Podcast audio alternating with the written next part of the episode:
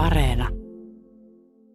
Ja ei tyhjiä poissa. Helmiina Suhonen, Robert Sulman, Polli Seuri. Ja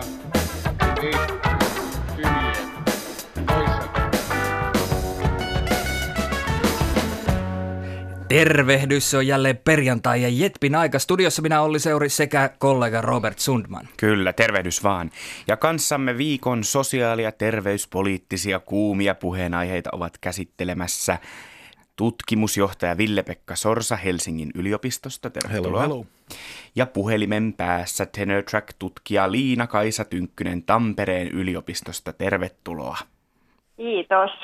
Ja nyt on aika puhua siitä, mistä emme ole halunneet Jetpissä puhua. Emme keväällä, emme hirveästi nytkään. Aiheena on tietysti maskit ja heti alkuun on mainittava, että kun puhutaan maskeista, ei koskaan tietenkään puhuta ainoastaan niistä kasvoille asetettavista kangas- tai tekokuituhärpäkkeistä.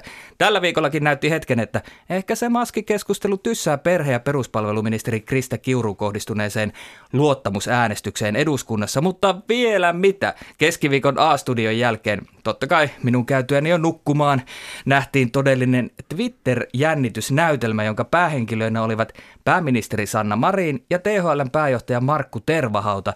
Ja koska emme ole kohuohjelma, vaan asiallinen, syventyvä, verovaroilla kustannettu asiaohjelma, haluamme kertoa teille valistuneet tulkintamme siitä, mistä kaikesta maskikeskustelussa ehkä mahdollisesti saattaisi olla kyse. Joo, ihan ensin täytyy ottaa kiinni tuosta, että emme ole halunneet aiheesta puhua, koska jotta ei jää vääriä käsityksiä, niin on varmaan syytä tarkentaa, ettei kyse ole asian tahallisesta vaikenemisesta, vaan ehkä siitä, että ainakin henkilökohtaisesti mun on ollut vaikea löytää tähän sopivaa sävyä ja näkökulmaa tämän ohjelman kontekstissa.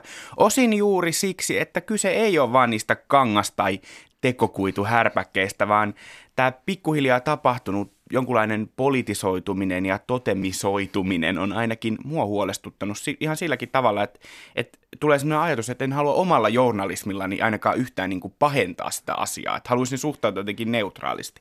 Mutta siis on varmaan niin, kuten Helsingin Sanomien päätoimittaja Antero Mukka kirjoitti tällä viikolla, että tässä Jupakassa on ollut nyt kyse jonkinlaista luottamuksesta hallintoon. Ja, ja Johanna Vuorelma, politiikan tutkija, taas kirjoitti Twitterissä, että, että nämä maskit näyttää olevan yksityiskohta, jonka kautta tarkastellaan luottamusta hallinnon kykyyn hoitaa tätä koronakriisiä. Ja sitten kun käydään Twitterissä tuommoisia yöllisiä kiistelyitä, niin sitten siitä syntyy sellainen kuva, että hallinto mahdollisesti piilottelee jotain. Ja tämä on ehkä se mun ajatus tältä viikolta, että maskeista on muodostunut tällainen jotain mätää koronahoidossa homma.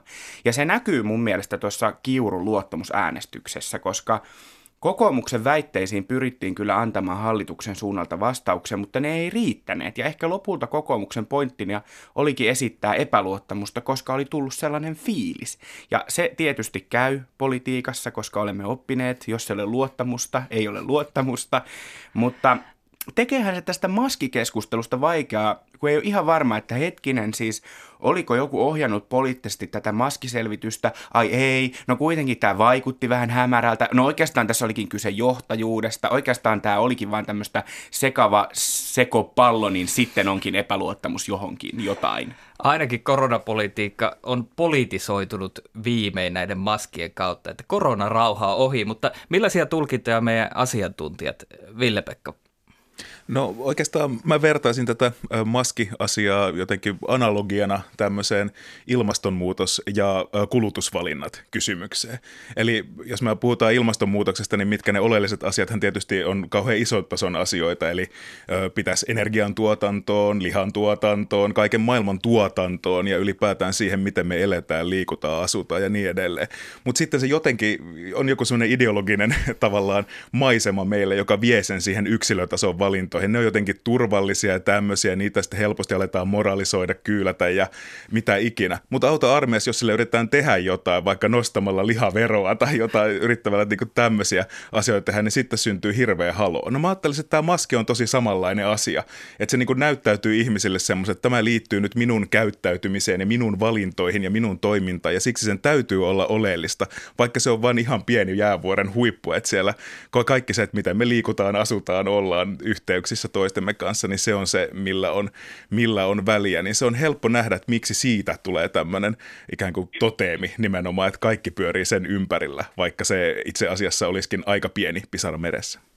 Joo, mä oon kyllä Ville-Pekan kanssa samaa mieltä, että toi on niin kuin Tää, kun tässä maskikeskustelussa on nyt puhuttu jossain vaiheessa myös siitä, että, että ei anneta suosituksia maskeista, koska tulee väärä turvallisuuden tunne, niin ehkä niin kuin myös tämä keskustelu nyt näistä maskeista saattaa aiheuttaa semmoista siinä mielessä väärää turvallisuuden tunnetta, että nämä maskit nousee nyt semmoiseen rooliin, että et, et ollaan niin kuin vähän asetuttu sellaiseen janalle, että että jos vaan kaikki käyttäisivät maskeja, kaikki olisi todella hyvin. Ja, jos, niin kuin, ja nyt, koska emme ole, ei, ei niin kuin luoteta siihen, että et, et niin kuin, valtioneuvosto tai, tai hallinto on muuten toiminut nyt sit vastuullisesti, niin, tota, niin, niin nyt kaikki menee pieleen. Eli ehkä se maskien rooli nyt niin kuin tästä ylipäätään tämän epidemian torjunnasta nyt korostuu vähän liikaa. Ää, mut, ja sitten mä haluan tuosta Robertin pointista kanssa napata kiinni sillä, että, että mä oon kyllä samaa mieltä, että tässä on varmaan niin kuin nimenomaan nyt kyse tästä, tai tälleen mä oon tätä kanssa lukenut, että tässä on kyse tästä luottamuksesta. Katsoin eilen, kun on täällä sairaana kotona, niin ensitreffit alttarilla laatuohjelmaa ja siinä siinä yhdellä parilla kävi niin, että, että toinen ei ollut kertonut kaikkea hänellä ja sitten luottamus meni täysin, pohja putosi pois. Ja tässä on ehkä vähän tämä sama kuvio, että, että tota, tässä koko tämän koronakriisin aikanahan hallitusta ja, ja hallintoa on, on moitittu siitä, että viestintä ei ole ollut avointa. Tai ainakin on tullut sellainen tunne, että kaikkea ei haluta kertoa ja, ja onhan se ihan niin kuin onhan meillä ihan näyttökin siitä, että esimerkiksi toimittajat on joutunut nyhtämään tietoja, tietoja tota, ja niitä ei ole senkään jälkeen välttämättä saatu. Eli ehkä tämmöinen, niin kuin, tämä on hyvä esimerkki myös siitä, että viestinnän avoimuus ja, ja läpinäkyvyys päätöksenteossa olisi tosi tärkeää, jotta tämmöisiä salaliittoteorioita oli nyt sitten maskien ympärillä tai minkä tahansa muun ympärillä, niin ei pääsisi syntymään. Lauma suoja. Tota, t- tämä nyt näihin salaliittoteorioihin, mutta tota, ottaisin kiinni oikeastaan niin kuin molempien puheenvuoroista. Onko maski niin kuin myös poliittisesti helpompi kuin tämmöiset ristiriitaiset vaatimukset siitä jotenkin, että samaan aikaan pitää – avata taloutta ja käynnistää ja mahdollistaa normaali elämä ja sitten samaan aikaan kuitenkin tehdä tiukkoja rajoitustoimia, mitkä on nämä niin kuin poliittiset ristiriitaiset vaatimukset. Eli tämä maski nähdään, tai se on ainakin korotettu tämmöiseen ratkaisijan rooliin ja ikään kuin avaimena takaisin tähän normaaliin, että jos se maski on päällä, niin kaikki hoituu sitten.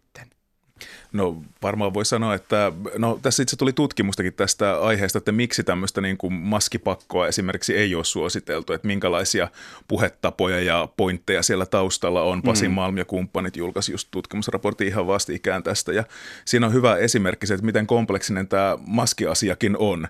Että siellä on tosi monia eri näkökantoja. Esimerkiksi vaikka se, että jos meillä olisi maskipakko, niin sitten pitäisi varmaan olla myös oikeus niihin maskeihin. Jos niitä ei ole aina saatavilla, niin sieltä tulee aika iso ö, yhdenvertaisuus ja tasa-arvo-ongelma. Mutta tämähän on sellainen näkökulma, että jatkuvasti vähätellään julkisessa Kyllä, vähätellään. Mm. Sitten on toisaalta myös on ihan tosi monia erilaisia asioita. Voi olla sellainen, että minähän en mitään tee, minä haluan pahesignalointia, että minä en ainakaan tämmöiseen lähde mukaan.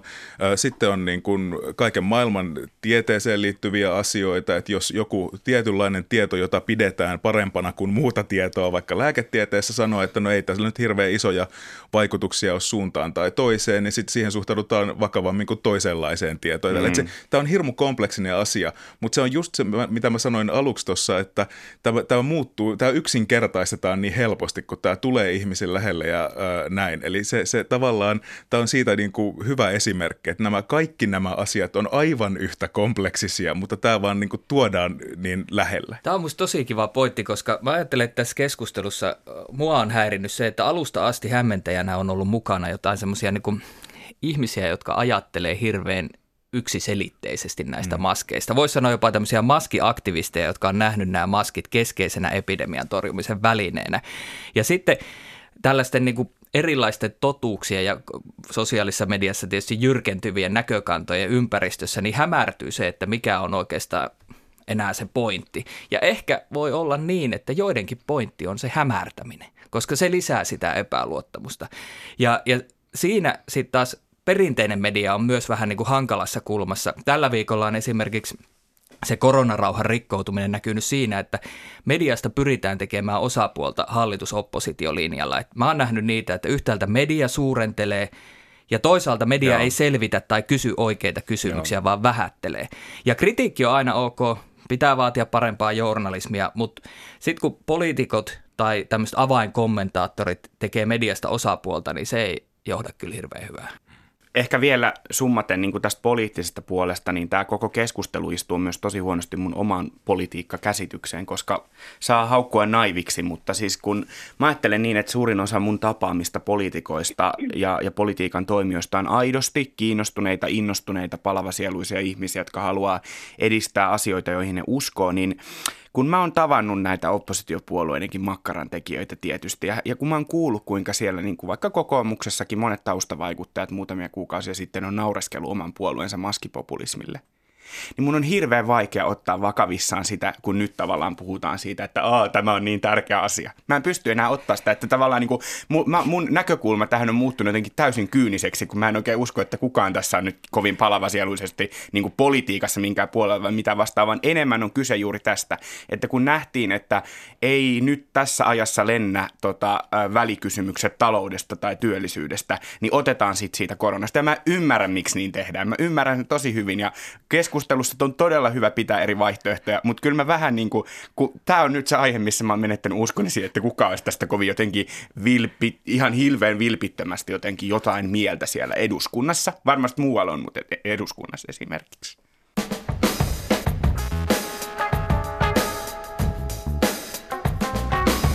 Ja ei. Tyhjiä poissa. Samaan aikaan kun tietoisuus on vallattu maskeilla, niin taustalla kummittelee vaikka mitä. Jos koronasta haluaa haastaa, niin eilen olisi tullut Pevin viiltävät lausunnot testaa ja tule mallista sekä ravintolarajoituksista, mutta aiemmin viikolla tuli tietysti myös sote-uudistus. Mä haluan, kun puhutaan sotesta, niin heti tehdä sellaisen pienen rajauksen ja esittää tällaisen mediakäsittelyyn liittyvän sote-teesin, ja se perustuu vuosien mittaan vetämiin ja katsomiin ja kuuntelemiin sote-keskusteluihin. Joita on ollut varmasti muutama. Ja kaikki NS, eivät muutama. ole olleet onnistuneita. Sotesta on siis todella vaikea keskustella ymmärrettävästi, ja yksi syy on mun mielestä se, että niissä yritetään selvittää kaikki sotesta. Eli harpotaan vähän niin kuin yksi kysymys kerrallaan, kaikki mahdolliset kulmat toiveena saada aikaiseksi joku kokonaiskuva. Ja toimittaja on sillä lailla, että tuskin kuuntelee niitä vastauksia loppuun, koska sillä on vielä 15 kysymystä käytävänä läpi samaan aikaan. Ja sitten siihen liittyy semmoinen ikiaikainen politiikan ja journalismin ongelma, että kun tämä sote-kritiikki, sotessa on aina tämä yksi kritiikki, joka toistuu, että miksi puhutaan hallinnosta, kun pitäisi puhua palveluista ja ihmisistä. Ja samahan näissä mediataloissa aina mietitään, että miten me päästään lähelle ihmistä. Mutta kyllä sote-uudistus on hallintouudistus. Eikä se on niin kuin, mik, miksi sitä pitäisi jotenkin piilotella? Ja tänään siis puhutaan sotesta hallintouudistuksena ah. ja erityisesti rahoituksen näkökulmasta. Ja, ja jos me onnistutaan, huom, jos kuulija ymmärtää, mistä lähdökohdista hallitus nyt uudistusta tekee suhteessa edelliseen hallitukseen, miten sote-rahoitus hoidetaan ja mitä se tarkoittaa tulevaisuuden kannalta. Ja palautetaanpa nyt mieliin, että mikä sote-uudistus. Hallitus on siis siirtämässä vastuuta sosiaali- ja terveydenhuollosta ja tässä vaiheessa myös pelastustoimesta 21 hyvinvointialueelle – Helsingille ja HUS-yhtymälle. Uudistuksessa keskusta saa kauan kaipaamansa maakunnat, tai siis, anteeksi, hyvinvointialueet, tai siis maakunnat, ja demarit saa vahvan julkisen palvelujen järjestäjän viime hallituskaudelta tuttu yksityisen rooli on nyt suitsittu. Yksi koko sote-uudistuksen avainmotivaatio on ollut alusta asti säästöt. Edellinen hallitus pyrki jopa neljän miljardin säästöihin, minkä lisäksi kustannusten kasvu oli tarkoitus puuttua. Hyvät asiantuntijat, mihin tämä säästötavoite katosi, eli miksi tämä hallituksen sotemalli ei enää lupaa näitä säästöjä? No varmaan yksi keskeinen syy siihen on ollut se, että viime hallituskaudellahan iso kritiikki sekä, sekä asia, niin kuin yleisesti asiantuntijoilta että myös niin kuin perustuslakivaliokunnalta oli tämä, tämän kustannusleikkurin jyrkkyys. Eli se katsottiin niin, kuin, niin kovaksi, että, että että jos se olisi toimeenpantu ja toteutettu, niin se olisi oikeasti vaarantanut näiden palvelujen niin kuin järjestämismahdollisuudet. Eli varmaan tämä on niin kuin yksi syy, mikä siellä taustalla on. Mutta en mä pois sulkisi täysin sitäkään, että tässä niin kuin tämmöistä myös politiikan, politiikan niin kuin värillä olisi jotain tekemistä. Eli, eli niin kuin, kyllähän sekin, että kuinka paljon me laitetaan sosiaali- ja terveyspalveluihin, niin, niin kysehän on arvo, arvovalinnasta ja, ja niistä niin kuin menojen prioriteeteista. Ja, ja voi olla, että tässä on myös semmoista taustaa, mutta varmaan keskeisin syy on tämä viime hallituskaudelta saatu ikään kuin esimaku siitä, että, että ei paranne mennä liikoja, liikoja leikkailemaan.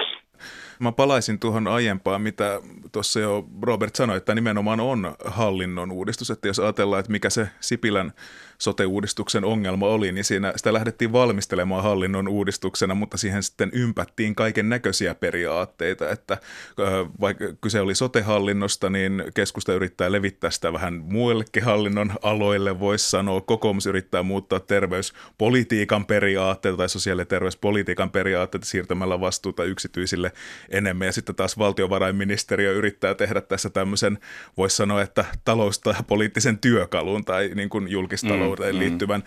työkalun. Että, ja siellähän se on kiinnostavaa, että nyt, nythän näistä niin kuin on luovuttu, että nyt tässä oikeasti tehdään sitä hallinnon uudistusta ja tällaista. Ja ne, mistä niitä säästöjä voi sitten hakea, niin eihän se tavallaan tilanne digitalisaatio. ei ole. Joo, no digitalisaatio on hyvä esimerkki siitä, että sehän, se oli aika niin kuin hatusta heitetty Sipilän mm. hallituksella tämä luku, että se tuli sieltä OECDn ajatuksesta, että 4,6 miljardia voidaan kustannuksia säästää koko Suomen sote-järjestelmässä, mutta eihän kukaan sano, että se tulisi nimenomaan hallinnosta ja sitä yritettiin hallinnosta ottaa. Ja digitalisaatio on hyvä esimerkki sellaisesta, että ensimmäiset, kun siihen lähdetään mukaan, niin ne aloituskustannukset on aivan valtavat ja itse asiassa ne saattaa myös olla, että ne ei välttämättä vähennä alkuunkaan näitä kustannuksia pidemmälläkään aikavälillä. Laatua se kyllä voi parantaa ja sitten ennaltaehkäisyä sitten sitä kautta säästöjä tuottaa, mutta että se ei välttämättä sitä tee. Että se, siellä oli just siellä edellisessä oli, että, että siellä niin kuin vain oletetaan, että tästä voidaan nyt ottaa niitä säästöjä. No nyt niistä kun oletuksista on luovuttu, niin nyt on sitten ehkä vähän realistisempi kuva siitä, että mitä pitää tehdä ja mitä kollega Tynkkynen sanoo,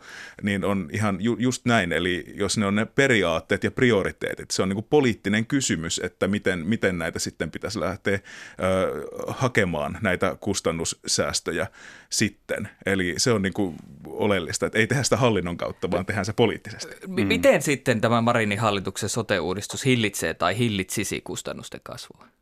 No yksi varmaan, mikä keskeinen tässä nyt on, on se, että nyt kun tähän, tähän hallintorakenne tulee mahdollistamaan, tai siis tässä on tämmöinen, voi sanoa, että parempi kannustinrakenne ö, näille ö, hyvinvointialueille. Eli kun siellä on ne sosiaali-, terveys- ja erikoissairaanhoitokulut ikään kuin koko potti samassa, niin siinä ei ole tämmöistä kannustinta, että he sysätään jollekin toiselle toimijalle tai tämmöisiä. Eli, mikä nyt on käytännössä ollut. Niin, nyt on tilanne. käytännössä ollut mone, mone, monessa tilanteessa, ja että nyt niitä riskejä jaetaan, kustannuksia jaetaan, niin tämä on, tämä on nyt silleen, että tässä on niin hyvä, hyvä, hyvä kannustin tähän. No mistä niitä sitten voidaan hakea, niin no oikeastaan voi sanoa, että on kaksi tapaa. Ensimmäinen on ennaltaehkäisy, että se on, se on niin kuin selkeä tämmöinen, että yritetään niin kuin, ratkoa semmoisia sosiaalisia ongelmia, jotka johtaa terveysongelmiin, yritetään elintapoihin moniin tämmöisiin asioihin hyvissä jo vaikuttaa, ehkäisevää päihdetyötä, kaikkea, kaikkea tällaista, mikä sitten vähentäisi niitä terveydenhuollon kustannuksia. Ja sitten taas toinen on tämä, että terveydenhuollossa panostettaisiin siihen perusterveydenhuoltoon terveydenhuoltoon, että ei automaattisesti lähetettäisi,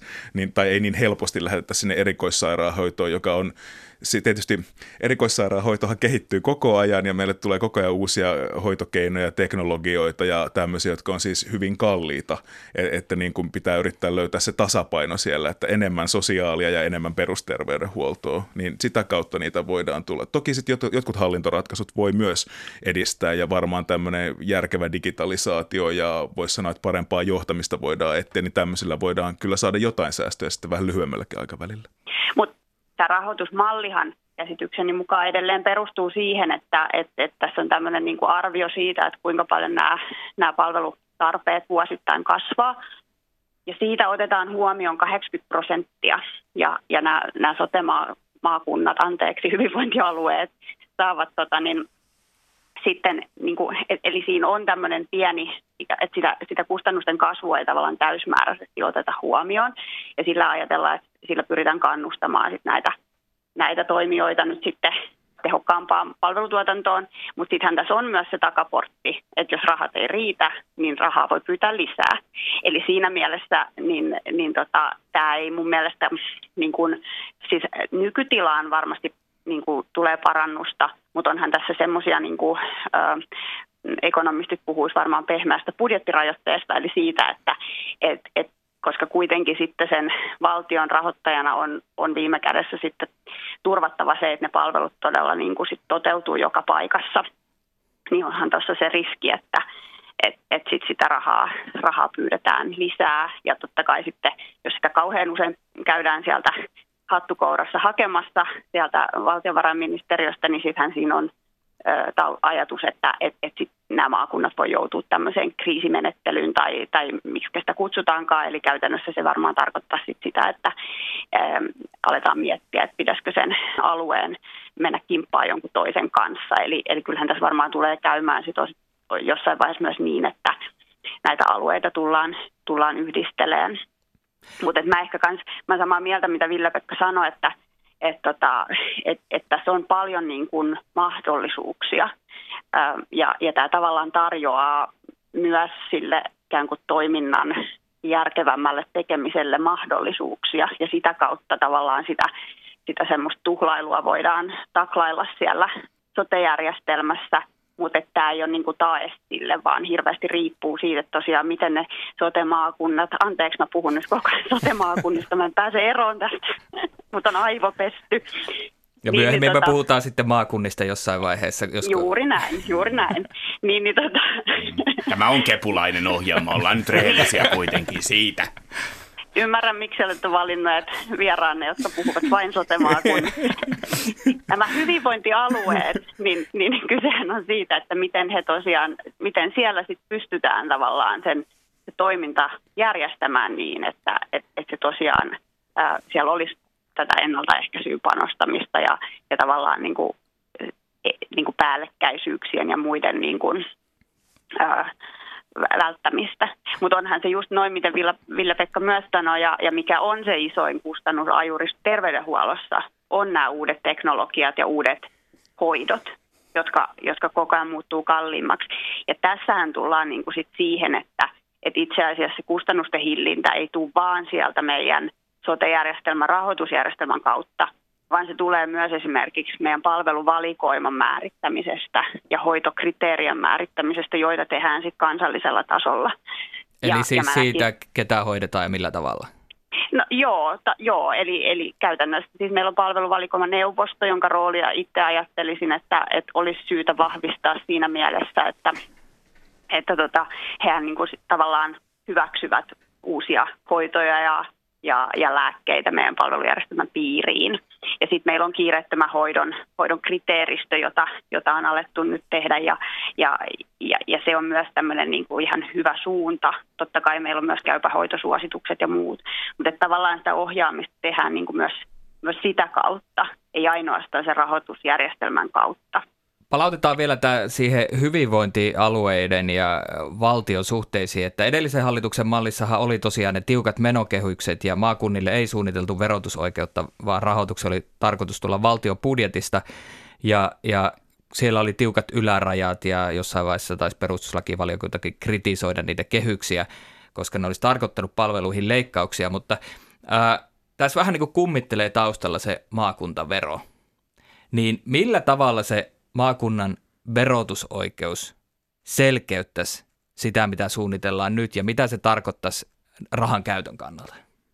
No mun mielestä siitä on aika silleen laaja, en nyt voi sanoa konsensus, mutta monet ajattelevat, että se, se voisi luoda näille alueille parempia mahdollisuuksia tai, tai parempia kannusteita toimia niin kuin vaikuttavasti ja tehokkaasti. Tästä esimerkiksi valtiotalouden tutkimuslaitoksen VATTin siis tutkijat kirjoitti blogin just, just tässä lausuntokierroksen jälkeen, että et, et, niin kuin tavallaan talou, taloustieteen näkökulmasta näin olisi. Ja kyllä, kyllä niin kuin myös oikeustieteilijät ja, ja sitten me tavallaan niin kuin sote-asiantuntijat, niin, niin kyllä niin aika monet ajattelee, että se, se varmasti olisi niin kuin palveluiden näkökulmasta ja, ja sen, jos katsotaan vaan meidän sosiaali- ja terveyspalveluja, niin, niin, niin siitä näkökulmasta hyvä asia, mutta totta kai sitten siihen liittyy paljon myös laajempia kysymyksiä, että et, et sitten tulee taas uusi vero ja, ja miten se monimutkaistaa verotusta ja kaikkea muuta, että et, et, eihän se niinku mitenkään yksinkertainen asia ole, mutta itse on ollut, ollut niinku, äh, kallistumassa sille kannalle, että et, et se voisi olla äh, semmoinen niinku järkevä seuraava askel, jos tämmöisiä isompia alueita ollaan tekemässä. Mä oon Liinan Kaisen kanssa ihan samaa mieltä tästä näin, että tämä voisi olla silleen, että jos tämä kannustinrakennetta nyt ajatellaan tämän termin kautta, niin tämä voisi olla vielä hyvä lisä siihen, että tämä voisi vielä entisestään parantaa niitä kannustimia, että varsinkin jos sitten ei mennä sitä hätärahaa koko ajan hakemaan sitten, kun kriisi tulee, vaan että voitaisiin sitten suunnitella ehkä vähän paremmin sen verotuksen avulla. Mutta totta kai sitten tulee ne, että kun eihän meillä ole vielä mitään käsitystä siitä, että minkälainen se verotusoikeus olisi luonteeltaan varsinaisesti. Ensinnäkin mikä, mikä se veropohja on, mitä kaikkea voidaan verottaa ja varmasti tulee monia perustuslaillisia laillisia kysymyksiä sen suhteen, että mistä kaikessa nyt ylipäätään voidaan kerätä veroa, koska let's face it, tämä kuitenkin se käyttökohde, mihin sitä voidaan käyttää hyvinvointialueella on vaan sote ja tämähän on periaatteessa korvamerkittyä siinä mielessä. Eli, eli semmoinen, että meillä olisikin vero, joka olisi kuitenkin korvamerkitty vain tietynlaisiin käyttöihin, niin se ei teknisesti varmaan ole mitenkään ihan ongelmatonta. Mm. Et en, en ole verojuristi, mutta luulisin, että siellä päässä voisi olla tästä paljonkin sanottavaa. Mm. Kun tiedetään meidän huoltosuhteen muutos ja katsotaan sitä vanhusten määrää suhteessa työssä käyviin ikäluokkiin tulevaisuudessa, niin vaikka sote-uudistus toteutus tällä hallituskaudella, niin pitääkö meidän asennoitua niin, että meidän sote-menot tulee kasvamaan? Kyllä ne varmaan Kyllä. tulee joka tapauksessa kasvamaan. Kyllä. Et mä, luulen, että tässä niin kun, että se tässä on ehkä vähän tämä, että sote-uudistusta on tehty niin pitkään ja odotettu, että just nimenomaan sillä tulisi ne kustannussäästöt, mutta eihän se näin tietenkään ole, että niin kuin tuossa aiemmin puhuttiin, että ne tulee jostain ihan muualta ne säästöt. Ja kyllä mä luulen, että silleen, että jos, jos maksuhalukkuus ei, ei ole niin korkealla tasolla, että haluttaisiin näitä kaikkia kustannuksia kattaa tai maksukykyäkään ei olisi jo jossain tilanteessa, niin sitten pitää tietysti miettiä näitä priorisointeja, mistä Liina-Kaisa puhuu, että mi, mitä sitten voidaan. Tietysti sehän varmasti se ensimmäinen, että jos ajatella, että mistä nämä niin kuin vanhuuden, vanhuuden voisi sanoa, että palvelumenot on, niin nehän on ihan niitä viimeisiä, viimeiset, viimeiset elinvuodet ja niistä viimeiset kuukaudet ja tälleen näin. Että ky, kyllä se on tietysti se kustannusnäkökulmasta sitten se iso, iso kysymys, mutta tietysti siinä on sitten isoja periaatteellisia. Tässä nyt, tässä nyt puhutaan siis ihan kirjaimellisesti elämästä ja kuolemasta mm. sitten, että niin kuin nämä on hurjia valintoja, mitä sitten pitää tehdä ja onneksi en ole näistä itse tuolla Arkadianmäellä päättämässä se on varmaan tosiasia, että vaikka, vaikka kuinka paljon tehtäisiin kaikenlaisia ja, ja pystyttäisiin tavallaan ennaltaehkäisyn kauttakin niin kuin vähentämään palvelutarvetta, niin, niin kustannukset tulee kasvaa ihan just tämän, tämän ikärakenteen muutoksen vuoksi, koska koska se on niin kuin tutkimuksessakin just todettu, että et, et viimeisinä elinvuosina ihmiset tarvitsee esimerkiksi tällaista pitkäaikaishoitoa ja, ja siihen liittyy paljon muutakin palvelutarvetta ja kun, kun ihmisten, vanhojen ihmisten määrä kasvaa, niin, niin se on todennäköistä, että, että sieltä niitä palvelutarpeita enemmän myös tulee. Samoin meillä on sitten niin iso joukko, tai siis onhan, onhan meillä niin kuin paljon näitä kysymyksiä, jotka liittyy sitten tähän niin kuin maksupohjaankin, eli, eli siihen, että meillä esimerkiksi mielenterveyssyistä ihmiset joutuu työ, työkyvyttömyyseläkkeelle, meillä on lastensuojelussa iso kustannusten kasvu ja muuta, että, että meillä on tavallaan sellaisia juttuja, mihin me voitaisiin puuttua, ja sitten meillä on näitä kysymyksiä, jotka tavallaan, ei voi sanoa, että ne tulee vääjäämättä, mutta ne jo, jollakin tasolla on tulevaisuutta. Ja sitten on tämä, tämä just tämä niin lääketieteen ja, ja teknologian kehitys siinä mielessä, että koko ajan voidaan tehdä enemmän ja paremmin. Ja sitten varmaan jossain vaiheessa voi olla, että, että tullaan siihen pisteeseen, että täytyy miettiä, että mikä, mikä on sitä, mitä me niin kuin yhteisistä varoista maksetaan. Ja, ja kyllähän sitten yksi sellainen kustannusajuri, mistä vielä ei ole puhuttu, on, on tämä niin medikalisaatio. Mä en osaa nyt sanoa arviota siitä, että mikä sen tosiasiallinen rooli on, mutta mä haluaisin pitää niin kuin tässä keskustelussa mukana sen, että et, et tarviiko kaikkea, tai, tai mistä kaikki asiat kuuluvat terveydenhuollon piiriin ja mitkä on, on osa sitä normaalia elämää. Keskustelu päättynyt. Ja ei. Tyhjiä poissa. Ja nyt on aika tempaista JETP-kysymykset. Näihin siis vastataan joko ja, ei, tyhjiä tai poissa. No puhutaan nyt niistä maakunnista. Kotimaisten kielten keskus eli kotus ei kannata sitä, että nämä uudet sosiaali- ja terveyshuollosta ja pelastustoimesta vastaavat alueet nimettäisiin hyvinvointialueiksi. Kotus suosittaa edelleen, että alueista puhuttaisiin maakuntina – Kotus on suosittanut jo vuonna 2015 uusille hallinnolliselle alueelle nimitystä maakunta, samoin vuosi sitten ja uudelleen syyskuussa. Ja ei tyhjää tai poissa, onko maakunta maakunta, vaikka voissa paistaisi.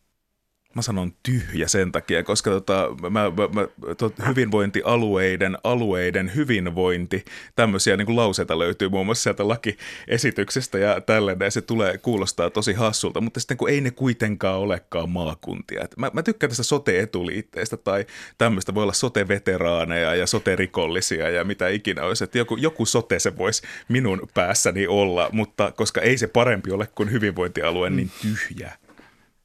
Mä vastaan, että ei. Ähm, jos muistatte, niin Ysärin alussa oli tämmöinen vapaa kuntakokeilu. Niin mä mietin, että voisiko nämä olla tosi vapaa maakuntia, eli tavallaan niin kuin maakunnista vapaat alueet tai jotain tämmöistä. En, en tiedä, voisiko toimia. Vapaa maakunnan vapaa palvelukunta. Niin, Ja vapaavuori johtaa. Mitä? Niin, kato, vapaavuori johtaa sitten Helsinkiä. Niin se, joo. Mä vastaan, että jaa. Mä tykkäsin tästä kotuksen perustelusta. Hyvinvointialueen nimitys voidaan myös kokea sävyltään vähätteleväksi, vaikka sosiaali- ja terveyspalveluilla ja pelastustoimella edistetään asukkaiden hyvinvointia, alueella tulee asumaan myös ihmisiä, jotka eivät voi hyvin. Ehdotan kyllä, että kotus puuttuu seuraavaksi Yleisradion luovan talon nimeen, sillä olen varma, että talossa työskentelee myös ihmisiä, jotka eivät ole luovia tai eivät koe työskentelyä juuri sillä hetkellä siellä ollessaan luovaksi. Mä sanon mm, tyhjää, sillä mulla ei sinänsä ole kantaa maakunnista nimityksenä, mutta pakko sanoa, etten muista koskaan, siis koskaan poliitikkojen tai ainakaan ehkä keskustalaisten nyt tässä tapauksessa viitanneen näin voimallisesti kotuksen lausuntoon. Aivan kuin se olisi siis perustuslakivaliokunta nyt suorastaan tässä asiassa ja näin fennistinä ja kielitieteilijänä olen tietysti sitä mieltä, että tämä on mahtavan hienoa, koska kotushan on suurin mahdollinen auktoriteetti. Mistä tullakin seuraavaan. Paitsi silloin, jos se sanoo, että alkaa tekemään on ok, jolloin kaikki vihaa kotusta. Finnair Kitchenillä, vai olisiko se Finnair Kitchenillä, on käynnissä vai Finnair Kitchenillä. Pilottikokeilu SIK, jonka ansiosta lentokoneruokaa saa Vantaan Tammistosta, Marketista, Valmisruokapaketeissa lukee Taste of Finnair ja ei tyhjää poissa, onko matkakaipuusi jo sillä tasolla, että voisit matkustaa Vantaalle markettiin hakemaan vähän näitä Finnair Kitchenin herkkuja.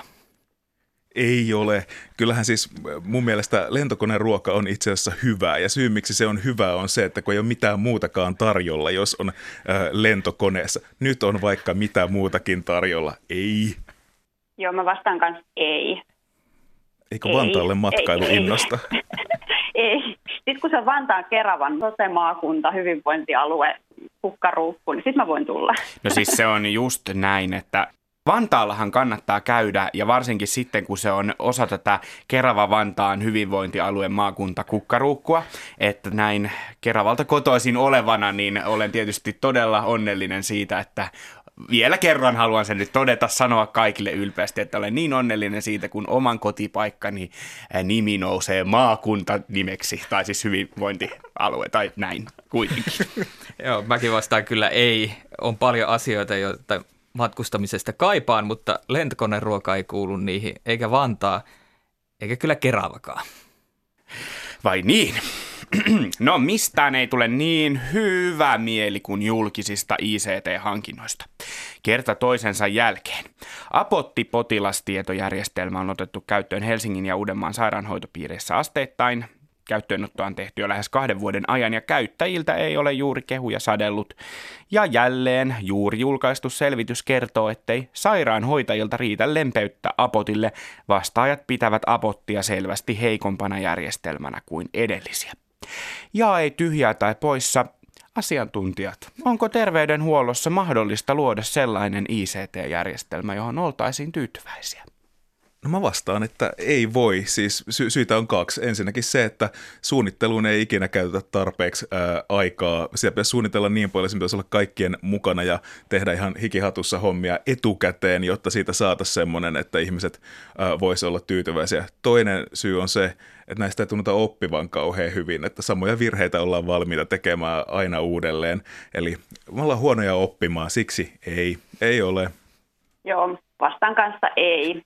Noi Ville-Pekan pointit oli, oli aika hyviä ja, ja tota, täytyy nyt tässä vähän mainostaa sitten myös kotiyliopistoni ää, eräs tutkimushanketta, jossa tutkitaan tätä apotti projektia ja, ja myös tämmöisestä niin tarinankerronnan näkökulmasta tai kertom, kertomustutkimuksen näkökulmasta. Todella kiinnostavaa, me mainostallitaan.